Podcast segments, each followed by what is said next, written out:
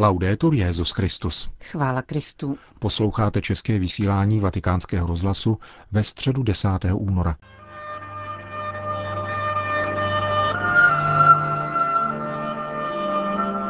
Svatopetrské náměstí dnes dopoledne zaplnilo 25 tisíc lidí, aby se účastnili generální audience. Papež František pokračoval v cyklu katechezí věnovaných svatému roku z biblického pohledu. Zaměřil se přitom na spravedlnost a sdílení.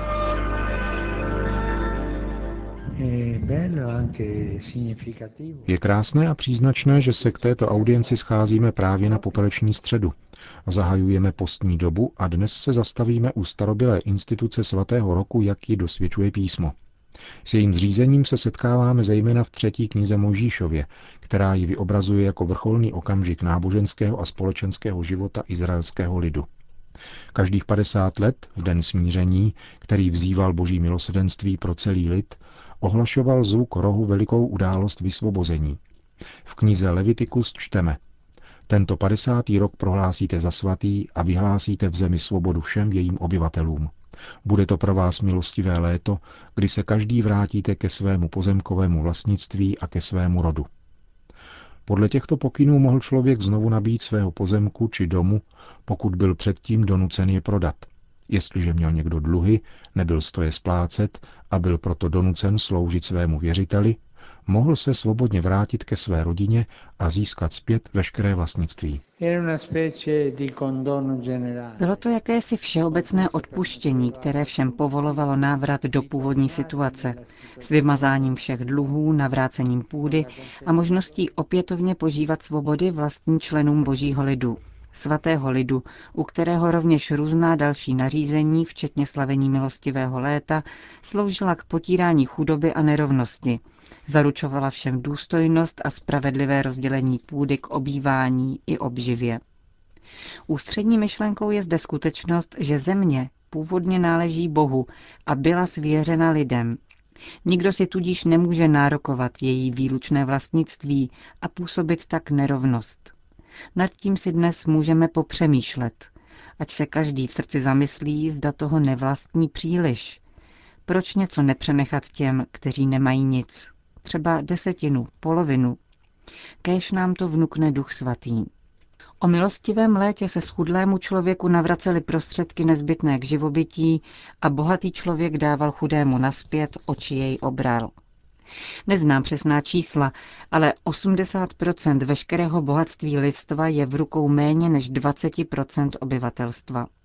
V návaznosti na naše dějiny spásy proto nynější jubileum slouží k tomu, abychom se obrátili. Naše srdce se rozšířilo, ještě více přilnulo k Bohu synovskou láskou, bylo velkorysejší a láskyplnější. Svěřím se vám s jedním přáním. Pokud se svatý rok nedotkne našich kapes, není to pravé milostivé léto. Rozumíte? A to není papežův výmysl, níbrž to stojí v Bibli. Jak jsem řekl, cílem byla společnost založená na rovnosti a solidaritě, kde by se svoboda, půda a peníze stávaly dobrem pro všechny a nejenom pro některé. Účelem milostivého léta bylo napomáhat lidu, aby prožíval konkrétní bratrství utvářené vzájemnou pomocí. Můžeme říci, že biblické jubileum bylo jubileum milosedenství, protože bylo prožíváno v upřímném hledání dobra pro potřebného bratra. Po téže linii řídili život božího lidu také jiné instituce a zákony, umožňující zakusit pánovo milosedenství prostřednictvím lidského milosedenství. Mezi těmito pravidly nacházíme ustanovení, která jsou dodnes platná a vedou k zamyšlení. Biblický zákon ku příkladu předpisoval odevzdávání desátků určených levitům, kteří byli pověřeni bohoslužbou a nevlastnili půdu, a dále chudým, sirotkům a vdovám. Desetina sklizně či výnosu z jiných činností tak měla být předána nezajištěným lidem v nouzi, aby se tak napomohlo relativní rovnosti v rámci lidu, ve kterém se všichni měli chovat jako bratři. Existoval rovněž zákon, který se týkal prvotin. O čem je řeč? První a nejcennější část sklizně měla být sdílena s levity a cizinci, tedy bez zemky, aby se také pro ně půda stala zdrojem obživy a života. Země se nesmí prodávat natrvalo, neboť patří mně. Vy jste pro mne jen cizinci a přistěhovalci. říká hospodin. Jsme všichni pánovými hosty, kteří očekávají nebeskou vlast a jsou povoláni, aby činili obyvatelnějším a ličtějším svět, který je přijímá. Kolik prvotin by jen šťastnější lidé mohli věnovat lidem v obtížích? Kolik prvotin? Prvotin nejen ve smyslu úrody, nýbrž z jakýchkoliv jiných plodů práce. Prvotin zemzdy, úspor, mnoha věcí, které vlastníme a kterými někdy plítváme. Také dnes lidé odevzdávají desátky. Do papežské dobročinné pokladny přicházejí dopisy s nevelkým obnosem a slovy to je část mého platu na pomoc druhým. Je krásné pomáhat druhým lidem, dobročinným zařízením, nemocnicím, domovům pro staré lidi. Je pěkné obdarovávat také cizince, kteří tudy procházejí. E a právě s těmito úmysly nás písmo svaté naléhavě vybízí, abychom velkoryse vycházeli vstříc, když jsme požádáni o půjčku, aniž bychom uboze kalkulovali a vyžadovali neúnosné úroky. Když tvůj bratr schudne, takže se vedle tebe neudrží, ujmeš se ho jako cizince nebo hosta a bude žít u tebe. Nevymáhej od něho zálohu nebo nasčítaný úrok. Toto učení je stále aktuální. Kolik rodin je dnes na ulici, protože se stali obětí lichvy. Modleme se prosím za to, aby nás pán v tomto svatém roce zbavil touhy po stále větším majetku, aby nás zbavil lichvy. Kež se vrátíme k velkorysosti a velkodušnosti. Kolik situací zaviněných lichvou jsme kolem sebe nuceni vidět a kolik utrpení i úzkosti vnášejí do rodin. A kolik lidí mnohdy ze zoufalství končí sebevraždou, protože už nemohou dál a nemají naději.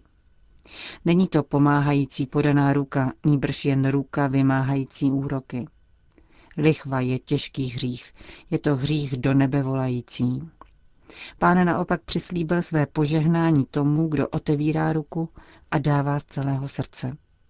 Bůh ti dvojnásob vrátí, možná nikoli v penězích, ale jinak, avšak vždy to bude dvojnásobek. Cari fratelli e sorelle, Drazí bratři a sestry, biblické poselství je velmi jasné. S odvahou přistupme ke sdílení, protože v tom spočívá milosedenství. Jestliže vyžadujeme milosedenství od Boha, začněme s ním sami mezi sebou, spoluobčany, rodinami, národy a světadíly. Přispívat k utváření země bez chudých znamená budovat společnost bez diskriminace, založenou na solidaritě, která vede ke sdílení vlastnictví a k rozdělování zdrojů vycházejícím z bratrství a spravedlnosti. To byla katecheze svatého otce. V samém závěru generální audience papež František vyzval k modlitbě za nadcházející apoštolskou cestu do Mexika a za setkání s drahým bratrem Kirilem, patriarchou Ruské pravoslavné církve v kubánské Havaně. Dnes odpoledne slavil Petrův nástupce liturgii popeleční středy, nikoli však v bazilice svaté Sabiny na Aventínu, ale mimořádně v bazilice svatého Petra, kde spolu s ním koncelebrovalo 700 kněží různých kontinentů, které papež na konci mše vyslal do světa jako misionáře milosedenství v rámci probíhajícího svatého roku. Přinášíme vám homílie papeže Františka. Boží slovo na počátku postní doby adresuje církvi a každému z nás dvě pozvání. První je od svatého Pavla. Smiřte se s Bohem. Není to jen dobrá otcovská rada, ani pouhý návrh. Je to v pravém a vlastním smyslu úpěnlivá výzva v Kristově jménu. Kristovým jménem vyzýváme, smiřte se s Bohem. Proč tak slavnostní a důrazná výzva? Protože Kristus ví, jak jsme křehcí a hříšní, zná slabost našeho srdce a vidí, že je raněno zlem, jehož jsme se dopustili a které nás postihlo. Ví, jak moc potřebujeme odpuštění. Ví, že potřebujeme cítit, jak jsme milováni, abychom konali dobro. Sami to nedokážeme. Proto nám apoštol neříká, abychom něco učinili, níbrž nechali se smířit s Bohem. S důvěrou dovolili Bohu, aby nám odpustil – protože Bůh ví všechno dokonalej a lépe než naše svědomí. On přemáhá hřích a pozvedá nás z bídy, pokud se mu svěříme. Je na nás, abychom uznali, že potřebujeme milosedenství. To je první krok na křesťanské cestě. Je třeba vstoupit otevřenou bránou, kterou je Kristus. Očekává nás sám Spasitel a nabízí nám nový a radostný život. Mohou nastat překážky, které zavírají brány srdce. Je to pokušení opancéřovat brány, totiž zžít se se svým hříchem, minimalizovat ho, neustále se ospravedlňovat, myslet si, že nejsme horší než druzí. Tím se ovšem duše uzamyká, zůstáváme uzavřeni v sobě a stáváme se zajatci zla. Další překážkou je ostych otevřít tajnou bránu srdce. Tento ostych je ve skutečnosti dobrým znamením, neboť vyjevuje naši touhu oddělit se od zla. Nesmí se však proměnit v bázeň či strach. A třetí léčkou je vzdalování se od brány. Dochází k tomu, když se schováváme ve svých ubohostech a neustále tato negativa probíráme, vzájemně spojujeme a propadáme se tak do stále temnějších sklepení své duše. Důvěrně se pak zbližujeme se smutkem, který nechceme, malomyslníme a slábneme před pokušeními. Děje se tak proto, že zůstáváme sami se sebou, uzavíráme se a utíkáme před světlem, ačkoliv nás osvobozuje pouze pánova milost. Nechme se tedy smířit, slyšme Ježíše, který říká znaveným a utiskovaným, pojďte ke mně. Nezůstávejme sami v sobě, nýbrž jdeme k němu. U něho je občerstvení a pokoj. Druhé boží pozvání je od proroka Joela. Vraťte se ke mně celým svým srdcem. Je-li třeba se vrátit, pak to znamená, že jsme se vzdálili. Toto je tajemství hříchu. Vzdálili jsme se od Boha, od druhých, od sebe samých. Není těžké si toho všimnout. Všichni vidíme, s jakou námahou se snažíme mít opravdovou důvěru v Boha, svěřovat se Bohu jako Otci, beze strachu. Jak obtížně máme rádi druhé a jak snadno o nich smýšlíme špatně. Co nás stojí konání našeho pravého dobra, když jsme přitahováni a sváděni tolika materiálními skutečnostmi, které se nakonec vytratí a ochudí nás. Vedle těchto dějin hříchu započal Ježíš dějiny spásy. Evangelium, kterým se začíná postní doba, nás zve, abychom byli jejich protagonisty a přijali tři pomůcky, tři léky, které uzdravují z hříchu. Za prvé modlitbu, výraz otevřenosti a důvěry v Pána. Je to osobní setkání s ním a zkracuje vzdálenosti vytvořené hříchem. Modlit se znamená říci, nejsem sobě stačný, potřebuji tebe, ty jsi můj život a moje spása. Za druhé dobročinnou lásku, abychom ve vztahu k druhým překonali odcizení. Pravá láska totiž není zevnější skutek, nespočívá v paternalistickém darování něčeho pro klid vlastního svědomí, níbrž přijetí někoho, kdo potřebuje náš čas, naše přátelství a naši pomoc. Je to život ve službě přemáháním pokušení činit zadost sami sobě. A za třetí půst, pokání za osvobození ze závislostí na tom, co pomíní a cvičení se ve větší vnímavosti a slitovnosti. Je to pozvání k jednoduchosti a sdílení. Odebrat si něco ze svého stolu a svých dober, abychom znovu nalezli pravé dobro svobody.